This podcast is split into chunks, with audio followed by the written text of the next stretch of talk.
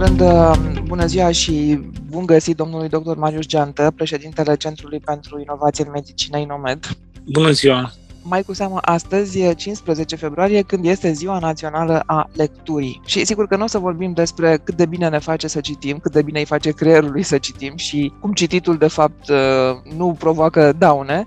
O să vorbim puțin cu domnul dr. Marius Geanta astăzi despre nevoia de citit în sensul de alfabetizare, în sensul de a citi și de a înțelege ce citim în ceea ce privește informația medicală. Pentru că într-adevăr, dacă este ceva ce am făcut probabil perioada asta de pandemie, este să fi citit tot felul de informații medicale și nu numai, pe care le-am înțeles într-o măsură mai mare sau mai mică. Este vreo lecție, domnule doctor Magius Geantă, pe care a trebuit să o învățăm din pandemia asta, apropo de, repet, cititul și înțelesul informațiilor medicale? Cu siguranță da, și lecția tocmai aceasta este că pandemia va trece, dar obiceiul de a citi informații medicale și de a le transforma în ceva care ție persoană să-ți folosească pentru a-ți menține starea de sănătate sau a-ți redobândi dacă ești cumva bolnav la acel moment, acest obicei să rămână. Ce să spun, în timpul pandemiei a fost o foarte, și este în continuare, foarte mare provocare să ții pasul cu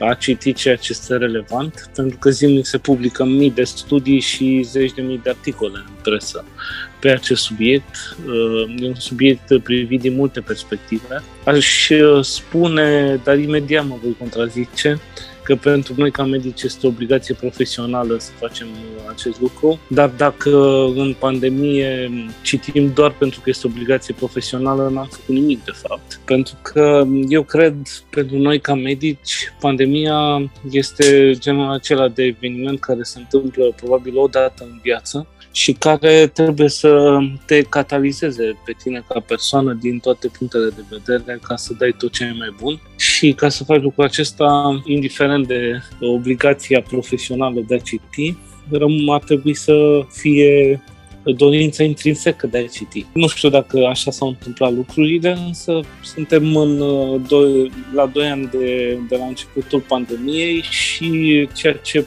pot să spun sigur este că în ceea ce mă privește citesc în medie aproape o oră în fiecare zi lucruri legate numai de pandemie. Uh, sigur, din surse diverse, n-a fost foarte greu să aleg sursele pentru că ele erau presetate cumva din activitățile anterioare și ascultătorii noștri mai, mai vechi știu acest lucru. Ce a adus nou pandemia ar fi să spunem, un set nou de profesioniști care se exprimă în spațiul uh, public, mai ales pe Twitter și exclusiv din afara României, care funcționează de fapt ca niște profesori, deși ei sunt în social media, iar ceea ce publică ei unor de foarte multe ori pe zi, dacă pui cap la cap toate aceste informații, de fapt ai acces în fiecare zi la o oră de curs despre pandemie, ceea ce este unic și ceea ce cred numai uh, epoca social media permitea. Cred că cei care ne ascultă au avut acces la, inform- la multe dintre aceste informații, la o punere a lor în context, pentru că vom vedea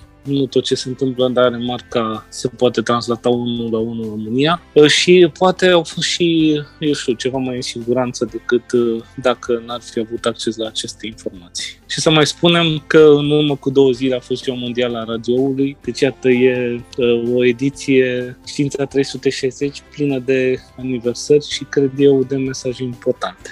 Într-adevăr, și n-ar trebui să uităm totuși că radio rămâne un mijloc de informare. Sigur că da, ne străduim să aducem informațiile cât mai uh, corecte și corect, cât mai actuale. Sper să-i avem pe ascultători cât mai mult alături de noi și noi să continuăm cât mai mult. Un singur comentariu aș mai avea și eu apropo de această zi națională a lecturii și de aici derivând la discuția noastră. Sigur că da, am avut acces la foarte multe informații științifice sau mai puțin științifice, dar chiar și la cele științifice, dacă ar fi să rămânem strict la cele științifice. Mi-e teamă totuși că nu înseamnă că ne-am alfabetizat, medical vorbind, că am devenit mult mai, uh, mai avizați. Sigur că am auzit de mult mai multe noțiuni, poate au devenit, au, ne-au intrat în limbaj comun, dar nu sunt convinsă că suntem mai alfabetizați medical. Câțiva dintre noi cred că da, rămâne asta să ne, spună, să ne spună studiile, dar pe fond și eu sunt de acord că simpla uh, pronunțare a unor termeni și am tot dat aceste exemplare în mesager sau secvențierea genomului. Simpla lor menționare nu presupune automat și, și alfabetizarea. Pentru asta e nevoie, sigur, de un efort susținut și dincolo de pandemie și e nevoie să se vorbească despre aceste lucruri, pentru că nu întâmplător am vorbit mai devreme despre aceste adevărate cursuri pe care, dacă știi să-ți alegi sursele, le poți accesa în social media în timp real. Ar fi trebuit ca, în mod formal, studenții rezidenții la, medici, la medicină să aibă acces deja la cursuri de formare pentru pandemie, pe de o parte, pentru COVID-19, pe de altă parte. După cum un alt subiect important derivat de aici, cred că este educația pentru sănătate a elevilor în general, Exact. Cu o componentă inițială peste care se trece destul de ușor de multe ori, și anume educația pentru sănătatea profesorilor, care ar urma ulterior să le predea uh, copiilor. Și sigur aici mai este un element despre care la noi aproape nu se discută, și anume educația uh, continuă a adulților există această idee rămasă nu știu de când și nu știu de unde, că odată ce a încheiat uh, studiile, că sunt universitare sau post-universitare, s-a terminat și etapa ta uh, de învățare ca adult. Ori iată că sunt situații și pandemia e una dintre ele în care dacă nu înveți, ești vulnerabil. Să sperăm că vor exista astfel de programe pur și simplu de învățare și pentru persoanele adulte. Îmi amintesc că pentru prima dată când am auzit de această noțiune de educație continuă, a fost când am ajuns în Statele Unite la o bursă și acolo se întâmpla deja acest lucru. Era firesc ca persoanele de 60-70 de ani să fie înrolate în diverse cursuri. Și și o formă de a le ține active pe persoanele respective, Exact. Pur și simplu participând la acele cursuri, dincolo de beneficiile pe care acele cursuri le pot avea în viața persoanelor uh, ca atare. Sigur, noi aici vorbim despre medicină, despre sănătate într-un sens mai larg, dar uh, au fost uh, în ultimii ani evoluții fantastice în zona tehnologiilor. Gândiți-vă cât de utile ar fi cursurile de tehnologie pentru persoanele adulte care oricum folosesc niște telefoane mobile, probabil la 2% din capacitatea lor, sau evoluțiile din zona cuceririi spațiului, care, iar din punct de vedere tehnologic și științific, sunt impresionante și, uite, la un curs de genul ăsta m-aș înscrie și eu. Da, Apropo de alfabetizarea medicală a tuturor, și medici, și pacienți, și profesori, și elevi, oameni obișnuiți, mă duc la, una dintre, la unul dintre subiectele care apare pe raportul de gardă, la esențial COVID-19, și care spune așa că rata de vaccinare împotriva COVID-19 poate crește dacă medicul recomandă vaccinarea. Sigur că medicul recomandă vaccinarea dacă medicul acela este convins că vaccinarea este un act medical util, sigur că da, cu excepțiile pe care le știm cu toții și cred că totuși asta, sau și asta ține puțin de alfabetizare medicală. Corect, trebuie ca medicii respectivi, pe de-o parte, să înțeleagă uh, valoarea vaccinării, uh, pe de altă parte, iarăși trebuie să o spunem, uh, trebuie să fie stimulați de sistemul de sănătate ca să fie proactivi în a recomanda Uh, vaccinarea, pentru că despre asta este studiul, uh, studiul citat. Compară, de fapt, două grupuri, unul care a beneficiat de genul acesta de intervenție, să numim, din partea uh, medicului, care ia medici care i-au contactat telefonic pe pe pacienți, pe persoanele respective, nu pacienți, recomandându-le vaccinarea și evident că uh,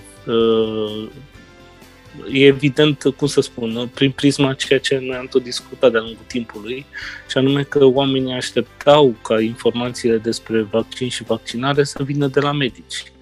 Și un astfel de sistem, de fapt, vine în întâmpinarea dorinței oamenilor de a primi informații de la medic.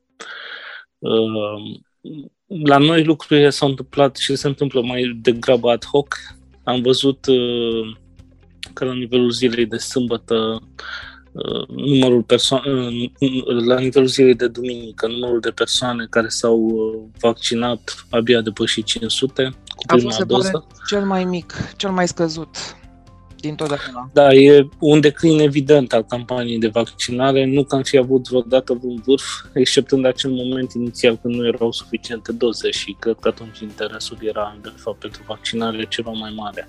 Da. Uh, așa stau lucrurile. Uh, din păcate, rămâne o, o proporție importantă și din populația României care nu a primit această informație de la medic și implicit a decis să nu se vaccineze. Sau poate că a primit-o în sensul că să nu se vaccineze sau poate că a primit-o, dar n-a crezut, a primit o informație pro-vaccinare, dar n-a crezut, pentru că orice, cum să spună, informațiile sunt contracarate de fake news-urile care circulă și la care avem acces, din păcate. Dar uite totuși de ce ar trebui să nu eliminăm din. Uh, adică să, să luăm în continuare în calcul și varianta vaccinării, pentru că un studiu publicat în Nature, despre care scrie raportul de gard, arată faptul că riscul de boli cardiovasculare crește după COVID, chiar și în cazul formelor ușoare. Știu că la un moment dat se vorbea foarte mult că doar pacienții care fac forme foarte, foarte grave se pot alege cu, mă rog, sechele pe termen lung. Iată că nu e chiar așa. Da, lucrurile nu stau deloc așa și în sine eu cred că nu trebuie abandonată campania de vaccinare. Chiar dacă acum suntem probabil pe o zonă descendentă a valului Omicron, noi nu știm ce urmează și neștiind ce urmează, nu putem să ne lăsăm total descoperiți. Dar asta este o discuție, cred, pe care o vom mai avea și în săptămânile care urmează. Referitor la uh, bolile cardiovasculare, da, riscul crește foarte mult, cu cât uh, forma de boală este mai gravă Asta arată studiul citat, dar într-adevăr și persoanele care au făcut forme ușoare, care nu au necesitat spitalizare, la un an de zile prezintă un risc semnificativ crescut pentru boli cardiovasculare în sensul larg, de la, eu știu, insuficiența cardiacă, la diverse tulburări de ritm, la infarctul miocardic și așa mai departe. Cred că o să ne uităm nu știu dacă o să mai avem valuri de infecții cu COVID-19 la care o să ne uităm cu atenție, dar dacă s-ar reprezenta grafic numărul de internări sau accesări de servicii medicale pentru boli cardiovasculare în perioada următoare, vom putea să urmărim acele grafice, cum, cum cresc că mă aștept să fie efectiv un, un tsunami de cazuri de boli cardiovasculare, care, sigur, acestea sunt informații empirice, poate chiar da. la început, sunt multe prezentări, uh, inclusiv în mediul privat, uh, pentru consulturi cardiovasculare. Pe de-o parte sunt bolile post-COVID, pe de altă parte este situația ante-COVID, când uh, aveam deja un număr mare de persoane care sufereau de boli cardiovasculare și, trebuie să spunem, în această perioadă de 2 ani au avut un acces limitat la servicii de sănătate. Și va trebui cumva, nu știu dacă se va putea decela între Uh, pacienții cu boli cardiovasculare noi, ca să spunem așa, sau agravate doar din cauza faptului că au avut acces, n-au avut acces la medici în perioada lockdown. Da, acum cred că lucrurile se pot, uh, uh, se pot pune în evidență dacă ar exista un minim dosar medical al persoanei în cauză, chiar și un dosar cu șină, nu neapărat un dosar electronic și acesta ar putea să facă diferența. Sigur, dacă o persoană niciodată n-a fost la medic înainte de, de a avea COVID, dacă a făcut COVID și după aia a dezvoltat o boală cardiovasculară, cred că relaționarea uh, este destul de, de clară, deși vor mai trece probabil uh, ceva luni, poate ani, până când vom vedea exact uh, mecanismele implicate în uh, apariția acestor boli cardiovasculare la persoane care au trecut prin faza acută. Da. Se vorbește despre implicarea sistemului imun aici, despre persistența ca atare a virusului SARS-CoV-2 în unele organe. Uh, va mai trece ceva timp până când vom vedea aceste mecanisme. Și atunci ne va fi și mai clar care sunt acele persoane care au dezvoltat boala ca urmare a infecției cu SARS-CoV-2. Dar cred că mesajul important aici este că, ok, scade presiunea acută pe această liniște aparentă a valului Omicron. Deși în România n-am văzut să stea lucrurile chiar așa cum credeam. Dar să spunem că scade această presiune acută, dar vom avea o presiune cronică a persoanelor uh, cu boli cardiovasculare, dar putem să adăugăm aici și bolile pulmonare, fibroza pulmonară, putem să adăugăm și vom vorbi despre bolile neurologice. Deci, iată, va fi un număr considerabil de persoane cu boli cronice, să le numim așa, care vor accesa servicii de sănătate nu doar o dată pe an, unor chiar de mai multe ori pe lună. Iar asta este o problemă, de fapt, și cred că ideea care ar trebui să fie implementată ar trebui să fie oferta din partea sistemului de asigurări de sănătate pentru un pachet de investigații cardiovasculare la 6 luni, la 12 luni după episodul acut, care să fie sigur de contate de la bugetul asigurării de sănătate, asigurându-ne astfel că persoanele care au trecut prin boală se prezintă și le cunoaștem statusul, starea de sănătate, pentru că altfel mulți dintre, dintre ei se vor prezenta peste 3-4 ani de zile în forme foarte avansate ale bolii și noi știm cât de mare, de exemplu, este mortalitatea prin insuficiență cardiacă după primul episod de spitalizare. Depășește mortalitatea celor mai multe forme de cancer în primul an de la diagnostic. Da, pentru da. asta trebuie pus în practică un sistem corelat cu sănătatea publică, un sistem care pur și simplu să-i, uh, să aducă pe oameni la consult, să-i diagnosticheze dacă este cazul și să le prescrie o conduită cât mai, uh, uh, aș îndrăzni să spun, chiar personalizată. Dacă asta este o problemă de perspectivă, pe termen lung, am început să avem deja date, sigur că da, în urma unor autopsii, ce se întâmplă cu creierul pacienților care au avut COVID-19 și articolul din raportul de gardă spune Așa citez, creierul pacienților COVID-19 prezintă unele modificări patologice întâlnite în boala Alzheimer. Concluziile unui studiu efectuat pe autopsiile a 10 pacienți care au decedat de COVID-19.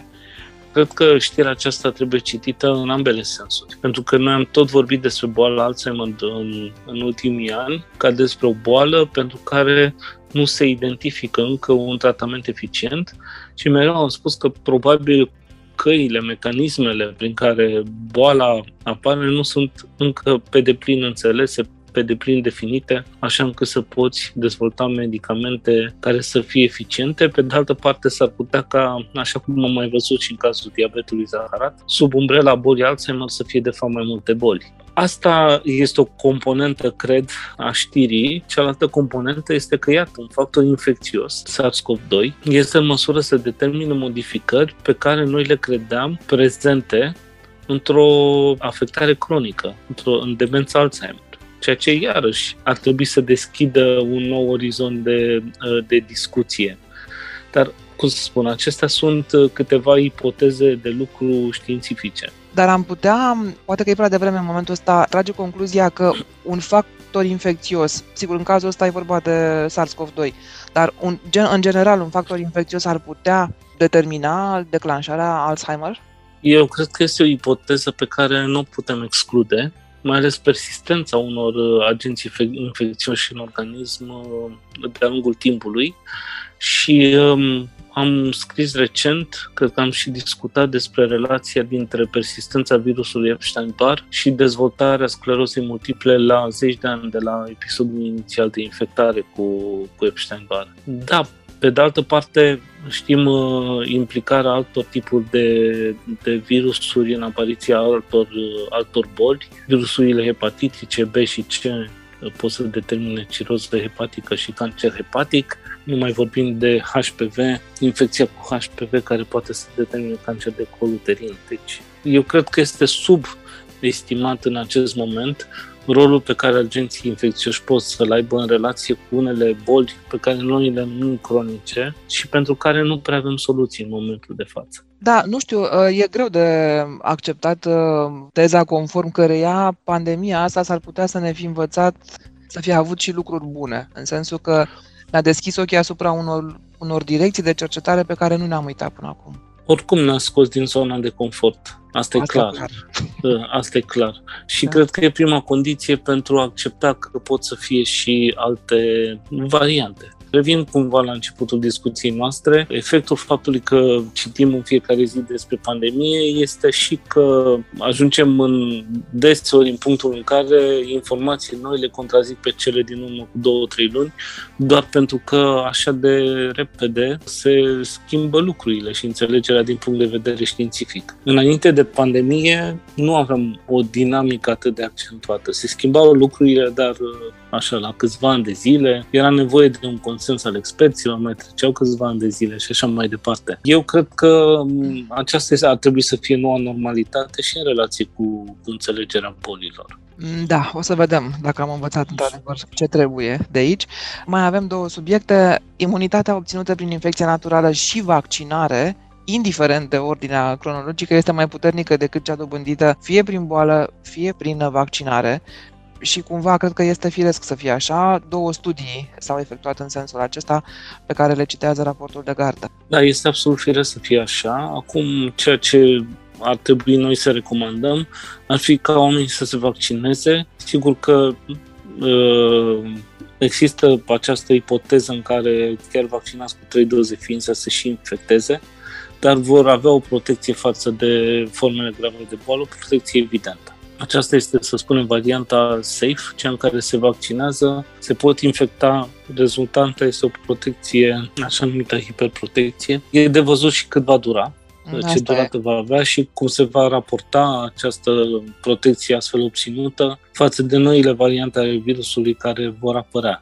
Iarăși accentuez pe acest lucru, nu cred că Omicron este ultima variantă a virusului care va pune probleme, deși în discursul public de foarte multe ori auzim de parcă Omicron ar fi ultima variantă. Eu cred că nu este ultima și, cum să spun, chiar dacă ar fi ultima dintr-un uh, orizont uh, așa palpabil de timp, eu nu văd de ce ne-am lăsat descoperiți, cu alte cuvinte, de ce nu ne-am vaccinat, chiar în ipoteza în care peste, nu știu, 10 ani de zile va începe iar să circule o variantă a virusului care va pune, va pune probleme.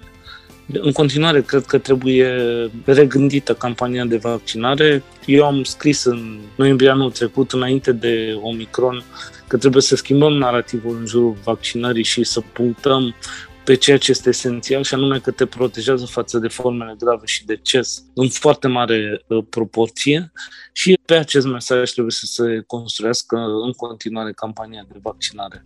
Campania de vaccinare care, cum comentam și mai devreme, se duce la vale, scrie grafs.ro, foarte multe centre de vaccinare se închid în țară, dar în fine, asta e altă discuție. Ultimul subiect asupra căruia ne oprim uh, este un subiect foarte e foarte important și ești foarte sensibil în același timp, pentru că cumva vine să contrazică ceea ce am uh, crezut că facem bine. Instituirea lockdown-ului previne doar 0,2% din decesele determinate de COVID-19. Este concluzia unei analize publicate în Studies in Applied Economics, pe care o citează această analiză, raportul de gardă.ro și nici nu știu cum să vă întreb. Ce să înțelegem de aici? Este o analiză extrem de, de relevantă și o să leg cumva de subiectul vaccinării. De mai devreme, vaccinarea a fost vândută ca soluție magică, acea soluție care va opri pandemia și nu o să mai reiau toată retorica oficială, toată propaganda înainte de vaccinare, de o propagandă similară a beneficiat, între ghilimele, lockdown-ul, la începutul pandemiei, când uh, foarte mulți dintre noi uh, eram panicați, eram speriați, ceea ce e absolut firesc, uh, și mulți dintre noi, cei din lumea medicală, știam că nu poate să existe o altă variantă. Asta e întrebarea. Dar... Ce putem face atunci când nu aveam nici tratamentele antivirale și nici vaccinul? Atâta cât nu aveam ce să facem altceva decât să instituim un lockdown, care e descris ca atare în cărțile de epidemiologie, dar să le explicăm oamenilor de, de ce facem asta și să uh, definim niște obiective foarte clare la capătul perioadei de lockdown. Ori acele obiective au fost definite greșit. Adică ni s-a spus că avem nevoie de două săptămâni de lockdown ca să oprim transmiterea virusului, apoi am fost nevoie de încă două săptămâni, de încă două, de încă două și așa mai departe. După care lockdown-ul a fost vehiculat înainte de fiecare val aproape, drept soluția care va opri valul de infectări. O, de fapt, lucrurile nu stăteau chiar așa. Lockdown-ul este doar o măsură prin care tu, sistem de sănătate, recunoști și societate. Recunoști că nu ești pregătit și că ai nevoie de un timp ca să te pregătești. Și atât. Nimic altceva. Dar oare acest studiu nu este contrazis de realitatea din, uh, iată, din Australia, care a avut cele mai severe perioade de lockdown și nu unul singur, au fost două perioade foarte serioase și foarte lungi și în care numărul de decese este incomparabil mai mic cu ce a fost în oricare altă parte din lume? Putem să, să comparăm, desigur, pentru că acest studiu se referă la uh, primul lockdown, de fapt.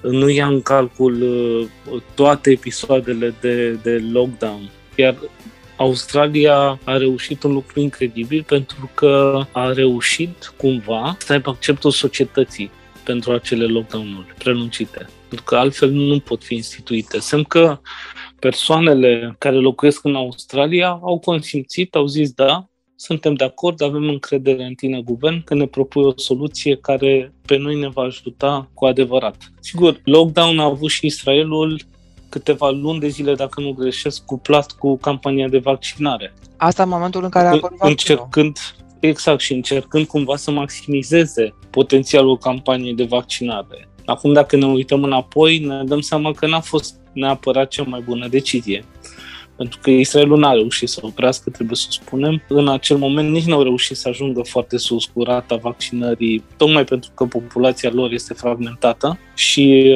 uh, nu ascultă în întregime de guvern. Sunt procente importante din populație care ascultă de cu totul alți, alți lideri, așa încât n-a fost, uh, n-a fost suficient. Sper ca genul acesta de date în legătură cu, cu lockdown-ul să ne ajute cumva să să ne apucăm de treabă. Pentru că eu tare mă tem că dacă va apărea o nouă pandemie în următorii trei ani de zile, uh, prima măsură care ni se va propune va fi tot un lockdown. De ce? Pentru că măsuri alternative n-au fost dezvoltate.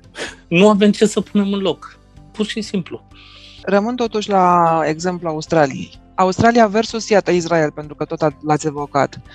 Și uh, în Australia și în Israel au fost și lockdown-uri și acolo, și în ambele țări s-a, s-a vaccinat. În ambele țări n-au existat, uh, deci n-a fost flux de turiști, adică și, și Israelul și Australia au avut granițele închise. Totuși, de ce a fost mai eficient în Australia?